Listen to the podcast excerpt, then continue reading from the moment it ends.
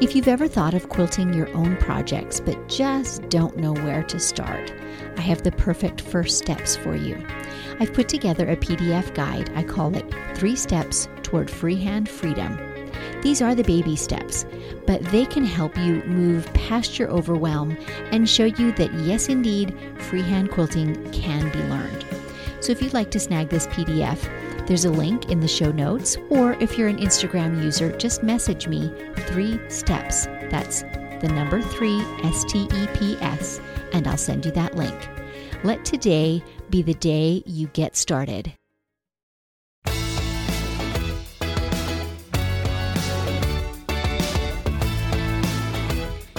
Welcome to Measure Twice, Cut Once, the podcast about life and business lessons from a quilter's point of view. I grew up making quilts alongside my mom in the traditional methods, cutting with scissors and cardboard templates, sewing without the benefit of squaring up, and then, of course, hand quilting.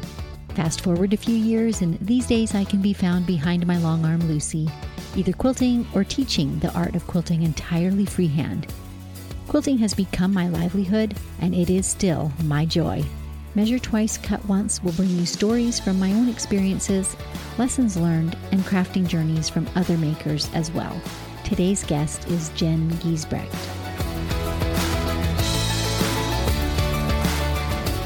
Are you an entrepreneur and know you need to communicate with your people, but writing emails is just so laborious? I get it. The blank screen mental block is real. I use Flowdesk as the email service provider in my own business. It offers a truly elegant support system. Their email templates are beautifully designed and ready for you to personalize with your colors and logo. So, are you sending newsletters, sales and specials, new offerings? Easy peasy. Just choose the template for the job and plug in your own details. So much of the writing has been done for you, so it's a much simpler matter to fine tune it to just be in your voice. No more staring at the screen. And honestly, Flowdesk is more than just an email service provider. They offer segmentation for organizing your contacts, landing pages for new offerings, workflows to automate all kinds of tasks. And they've recently added an optional checkout page for e commerce sales, seamlessly integrated to your existing email list. And what's even better, there are no pricing tiers based on how many contacts you have, so the price never goes up. For a limited time, you can get Flowdesk on your team for only $19.99 per month using the coupon link I've attached in the show notes. It's the best virtual assistant ever. All right, on to pins and needles with a quick tip for all you sharp quilters out there. My tip for you today find community. Whether you're a long arm quilter, as my guest Jen and I are, and want to be able to talk shop with other long armers, or you're a quilt maker who loves applique or vintage, or gosh, if you're an underwater basket weaver, find like minded people. Look for local or online guilds, Facebook groups, hosted projects like sew alongs. These points of connection keep your creative juices flowing. They introduce you to tools and techniques you otherwise might never meet. Sometimes they challenge you, and they're just plain great for your mental and emotional health. Do it. My guest today is Jen Giesbrecht also known as Jen G Quilt Co. Jen took up quilting during a long season of waiting to adopt their son from Ethiopia. She worked in a quilt shop for many years to support her fabric buying habit and gradually grew from quilting on a frame mounted sewing machine to a bells and whistles computerized long arm quilting machine. I'm really looking forward to hearing about her journey and how quilting and building a business has been part of her personal growth. Let's welcome her now. Welcome, Jen, to the podcast. So glad you could join me. Thank you so much for having me, Susan. You are a fellow Canadian, so we're just going to let our Canadian accents run crazy today. I don't live in Canada anymore, but I'm told I still sound like one. that's awesome. I don't even actually necessarily know I have an accent, so that's interesting that you say that. You know, and I don't think of that either. And obviously, living in the US, there's a, an incredibly broad range of accents. But I think for Canadians, we like we phrase things as questions. Probably, yeah. That's a very Canadian thing. We say, I'm sorry, all the time. Those sorts of yes. things are universal. All right. So I'm I'm wanting to know, Jen, what's a bit of your backstory? How did you get into quilting or sewing? What brought you into that world? Um, I had just uh, got married, and um, I was I quit my last job. We were planning on starting our family, and um, we happened to be left with the decision of adopting our son. And so during that wait, uh, it was a long wait. Um, we actually, um, yeah, it was a long wait. But uh, by by long wait, are we talking weeks, months, years? Years. Wow. it, it, ended up being about a four four plus year wait. Wow. Um, lots of difficulties came within that adoption, just making it more challenging than other adoptions, but um, we were adopting our son from Ethiopia actually. So um, internationally, it just makes it a little bit more challenging. I'm sure so it does. When when I started that wait, I was like, I've tried a whole bunch of crafts and hobbies before, like um, embroidery and cross stitch, um, stained glass making, crocheting, knitting. I was I tried all of them, and uh, my mom was a quilter, and uh, so I thought, well, I'm to give quilting a try. And my mom said, Are you sure? And I said, Yep, that, it sounds fun. And so she helped me purchase my little tiny $200 brother machine. And uh, I bought a book from a Michael's Craft shop, uh, store on how to quilt. And so I just dove right in and that's how quilting started for me. And that would probably have been in 2006, I believe. So, so, um, so, did it do what you were hoping for? Did it like use up some of that time for you and keep your mind off the waiting process? Absolutely. it was it was so much fun. I loved every aspect of it uh, from right from the beginning. I found it um, intricate and challenging, and uh, it just kept the mind busy. It was a form of therapy. So, I mean, I really we all say that. quilting is our therapy, but it's really interesting to see all the different ways that it helps people. Yeah, absolutely. so, I went into my local quilt shop at the time, and I joked around with um, them, saying that if I was going to continue this hobby, I might need to job again. and so they said, Are you being serious about that? And I said, Yeah, sure. So I had an interview and I was hired, I believe, in 2007.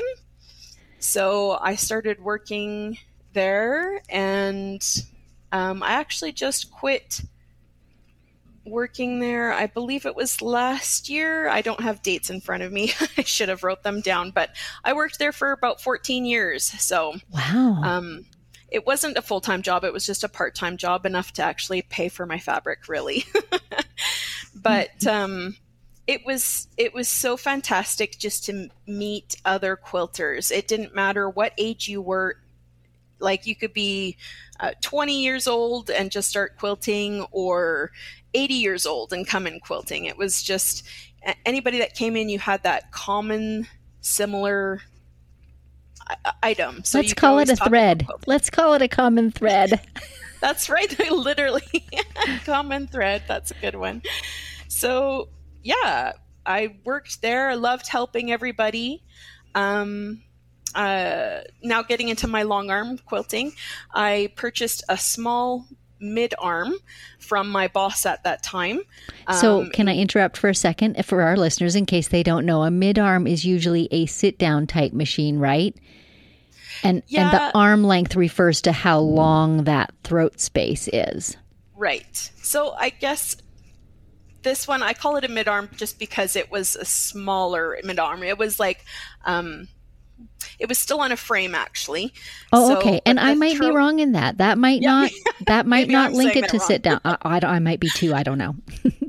but um, it was like a Janome 1600p. It was just a small little tiny machine. It had about a seven, nine inch kind of throat space in there, and it was on a little tiny Grace frame. And so my uh, my muscle memory ended up being very small. it was a kind of like a short memory. Inch, five inch little memory. So when I actually started um, long arming on a bigger machine, my muscle memory was still really tiny. so, and it was just a little hand guided machine. Um, it was frustrating, but I still enjoyed it. It was still fun. And um, so I decided to start renting a long arm machine from a APQS dealer and um, just to try out what the big ones were like because I thought, well, that you know, it could be fun just seeing what difference there is with that. And I was hooked immediately. I loved it. So um, I started that in 2017, 18. now my years are kind of getting all mixed up. And I rented for about a year and a half before I purchased my big long arm. And uh, so and that was a APQS Lenni. So it's still the smaller throat space, has about 16 inches of throat space in there. And I, because I rented for a year and a half, I was very confident in what I was doing. Um, there was no hesitation in that I was good at it. And I thought, yep, I can do this for customers. So for the first uh, year of my business, year and a couple months, I was hand guided with a laser light in the back. So it, I would buy um, long pantographs that were about 120 inches wide on paper, and there's a little laser light, and so I would trace. It's almost like tracing, and so I was edge to edge with the laser light hand guided, and I was really good at it. I was confident in that. Um, then I upgraded in just last year, I believe, it, eh, to uh, using a computer based edge to edge. So it's a IQ, which is just the computerized. So I'm I'm so so curious because I, I'm the first to admit that using a digital system like that is an entirely different skill set from the one that I use. I'm I'm hand guided, but I quilt from the from the front of the machine. So literally doodling, I don't have a pattern at all. But what you do has has a whole nother level of skills. So I'm curious, like what what did you have to learn? What did you find most challenging about that? You know, is it the repeats and getting things to line up? Or is it like I know there's difficulties to using digital designs. It's not just push a button and go. So what did you have to learn about that? Um, really, it was just the precision detail of it and learning a new computer system that is totally foreign to me. So, um, the person that I purchased the IQ from had a lot of um, YouTube videos on how to like that was with that classes that came with the IQ, and so I watched those um, couple times over, and uh, then I just started playing right away after it was installed. So.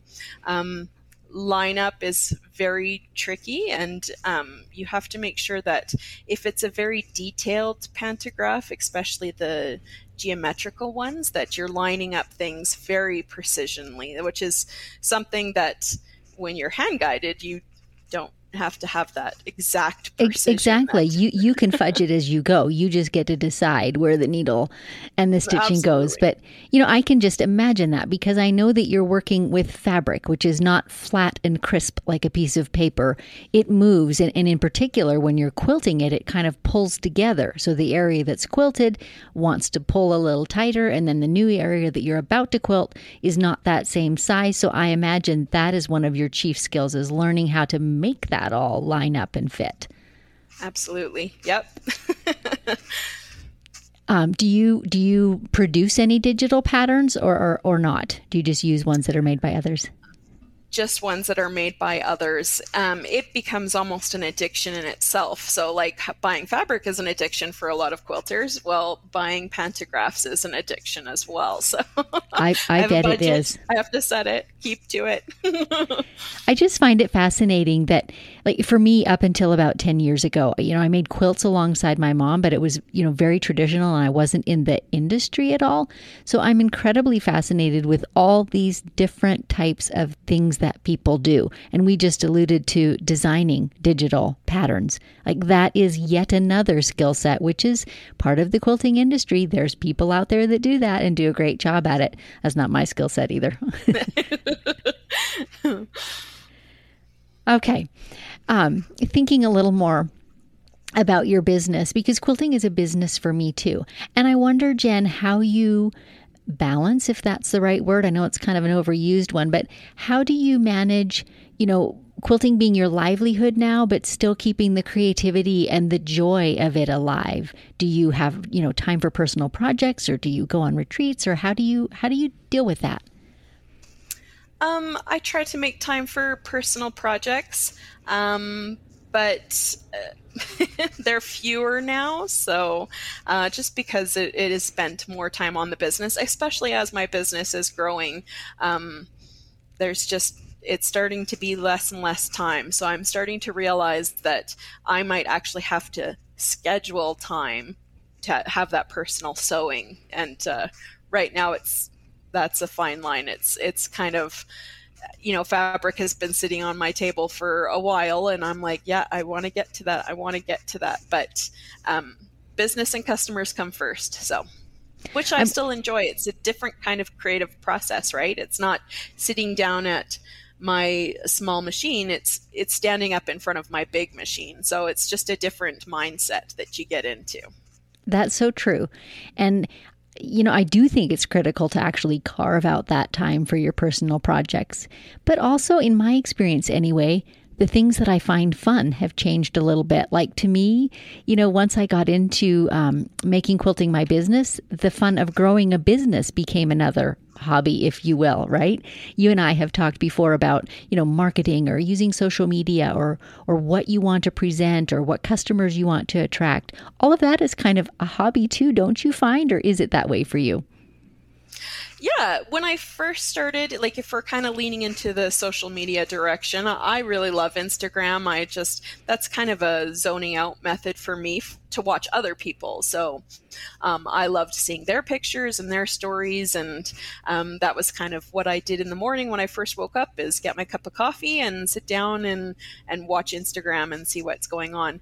Um, and while the pandemic was just starting to hit, and I had just started my business a year previously, um, and I still very not few not very many customers yet. I'm my area that I'm in is a smaller town, and um, there is actually the closest city is, is like 15 minutes away, but there's still quite a few long arm quilters there. So it was challenging to try to grow my business. So as a business person, I thought, well, how am I going to do this and make it achievable so I can continue to grow my business during the pandemic? And I've watched other people on Instagram, and um, they were just doing stories and you know, talking about their business and talking about whatever. And um, I was very nervous to do that.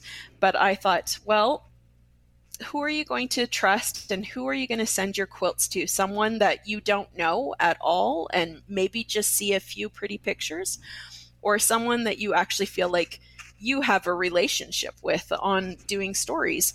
And so I thought, well, it, that's not going to just happen by itself. So I'm going to need to learn to to take a jump and just start these Instagram stories and see where it takes me. So it's been fun. It's been, when I first started doing it, it was kind of dread because I'm a person that does not like cameras. Like I wasn't even talking on like a video or doing Zoom calls or Google Meets or whatever that that wasn't me. Even like i wouldn't even facetime my husband because i just i didn't like that camera looking at me. But i thought no this is what i need to do to grow my business. And um, you have to decide what what you want more the fear to set in or if you want your business to grow And for me, that came that my, I wanted my business to grow. That so is such such a good point, Jen. Like, what do you want more? Because it becomes worthwhile. Do you do you think that it has caused you to grow like as a person, coming out of your shell a little bit, or stepping out into learning something new that you weren't comfortable in before? Does that make you a better person too? I think so. Uh, I am an awkward introvert, so it it was challenging for me to just get out there and speak my mind and just kind of say how I felt and and um, just being myself. And I found that it was actually easier on Instagram to because I didn't see the hundreds of people watching me. I just saw myself. So I just decided, hey, I'm gonna push and plow through some stories and do them and see how I do. And you know, at first it wasn't very many people watching and and then more and more more people started watching and i realized well like it's not all my followers but if i was to be in a classroom with this many people that'd be a lot of people with eyes on me watching me and and they're staying interested in my stories. So i thought well i'll just continue. So the the more i show my face on instagram the more people watch so and certainly the more you get comfortable. I didn't know you back in, you know, your earlier days, but when I look at your stories now, you look like a pro. And I look at them and think, huh, how did she do that? So you're doing a great job. Thank you. So you talked just briefly about where you're located. You're in southern Alberta, Canada, in a yep. rural area. So what yep. what kinds of challenges has that presented and how have you faced them? Like have you gone purposely and looked for a mail-in customers or what are some of the ways that you have coped with that? Um, it's right now generally by word of mouth that I kind of can grow my business. Um, what I've tend to realize when I first started my business, and it actually came about from working in a quilt shop, is um, customers would come into the quilt shop and they would actually complain about the long arm quilter that did a certain um, long arm pantograph or even custom quilting and they would complain about it. And i said well did the long arm quilter explain to you that this is why they had to do that? And they said no. And i was like wow. So the first time i actually didn't want to be a long arm quilter because i was scared that not people would wouldn't like me. the people would quilter. complain about you at the next quilting shop. Yeah, exactly. but what I actually realized is there's kind of a, a myth that like piecers have and what long armers do. So I think long armers get really comfortable in their job and they forget to explain why they need certain things to happen um, in order to produce certain like um, outcomes, right? Like yes. we say we need a certain amount of fabric to attach onto the frame or the backing fabric, and um, one lady was complaining that it wasn't the center, the like the center that she had created was a different kind of quilt, and the quilter didn't do that dead center in the middle. And I said, well, they have to attach it onto their frame a certain way. And I said, so sometimes that means that they push up the batting and the quilt up to the very top of the frame. So it's not going to be centered. It's it's it's a different way of of quilting than how you see other people doing it, like laying down the backing on the ground, laying the backing, and then laying the top. You can see and you can put things dead center. But for long arm quilters, the whole thing is not visible at once. Mm-hmm.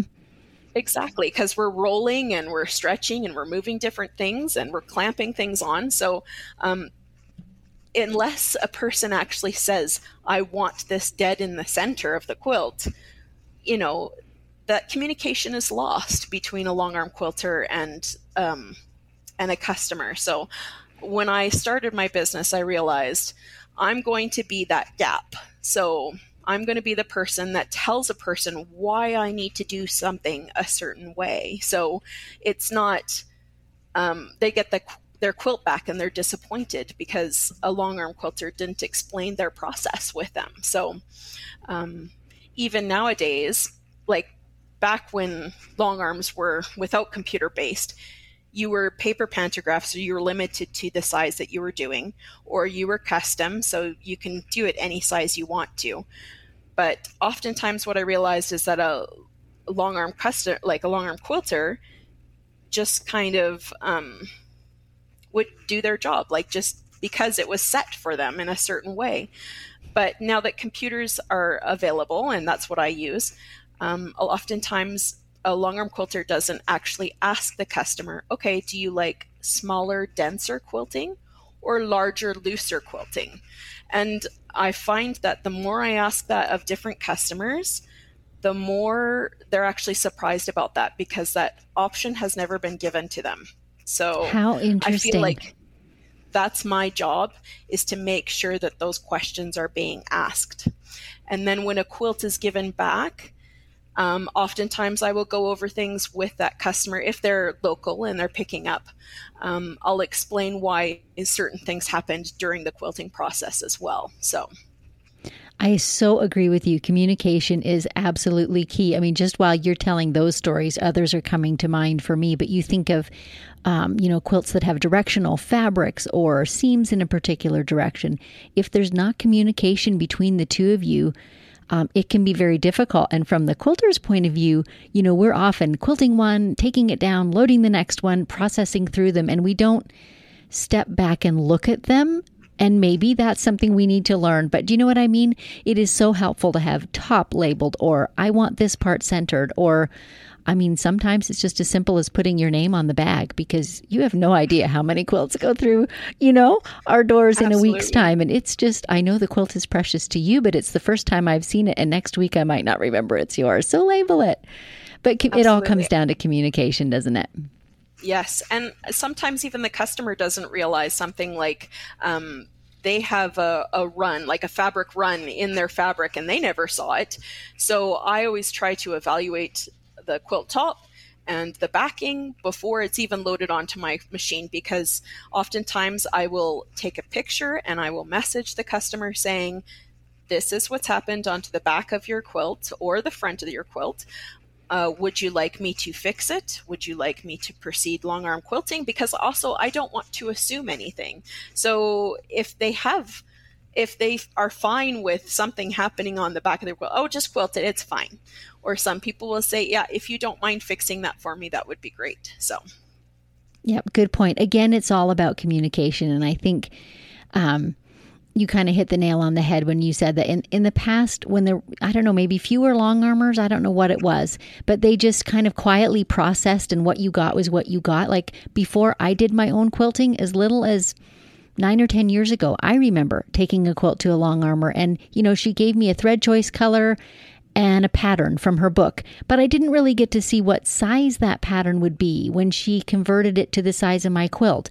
And I didn't, you know, I just wasn't involved. And just when it came back, I was either happy or not, you know. That's right. So yeah. I think you really have taken a big step forward in evolving that process and making it collaborative. Um, it's an honor to quilt other people's quilts, and I think we need to take that seriously. Absolutely. Like uh, when I used to take my quilts to a long arm quilter and let her choose, I exactly I was happy or I was not happy or I liked the thread choice that she did or I didn't. And I realized well this is my quilt and I need you to I need to be happy. And so when a lot of customers come they would say yeah I want that large and loose. Well, that's not necessarily my preference of what I would do, but it is your quilt. I, so you'd have to let me know that preference because I will still do it whether I like it or not. It's your right. quilt, right? It's your quilt. Exactly. exactly. And then to there are some clients that that just say do what you like and make it beautiful but you know we keep coming back to communication i'm thinking of a lady who came in and said you know quilt whatever you want and then a minute or two later she says you know but i hate stippling okay, well, it might be good to say that to me. you know what I mean? So it, it just comes around and around. Communicate, communicate. That's the best way for everyone to be happy with it. Yes. I just even had a customer. She said, surprise me. And I said, now, what do you even mean by surprise me? Do you want me to pick out some pantographs and show you before, and then we can go from there? Or do you want to uh, me to pick out the density and the pattern and like what exactly are your expectations of surprise me? Because even that alone like you said people have their preferences. People will say no i don't like feathers. And you're like well then i needed to know that. Yes exactly. It's it's one step up from saying surprise me with the flavor you put in my coffee Well, it has been so good visiting with you, Jen. I wonder if you have, before we go, a little nugget that you'd like to leave with our listeners. This can be a little piece of wisdom, you know, from home life or from quilting life, if you wish. Um, just something that you'd like to leave with us. Um, well, I'm part of the Long Arm League, and uh, that's where I met you, Susan. But uh, the Do you know what, Jen? There, let, let's take half a second and give the Long Arm League a nice little plug. Tell, tell our oh. listeners what that's about. Absolutely. Um, well, the Long Arm League is a bunch of long arm quilters across the world, actually, now. And um, it's just a collaborative space that we can talk to other long arm quilters. Um, so it's it becomes more of a universal language. Like um, just it helps you with your business. Like, you know, they, there can be long arm quilters that are confident and comfortable with the long arming process, but they don't know how to communicate or invoice or where to buy batting or backing. It's just kind of a business source. So, um, really, it's a place to share. Helpful. Each person shares their various expertise, and you can go there to share or to learn or both. That's right. And I've done a bunch with that. So, uh, like since joining the Long Arm League, I've done a lot of um, mindset mindset work actually because um, I, like I said, I feel like I'm an awkward person. So. it's learning how to do all of those business aspects of the business, right? So, um, Jess, the that's the leader of the Long Arm League, um, she said to me quite a while ago when I first joined because I was nervous about a lot of different things. And she said to me, Jen, just take imperfect action.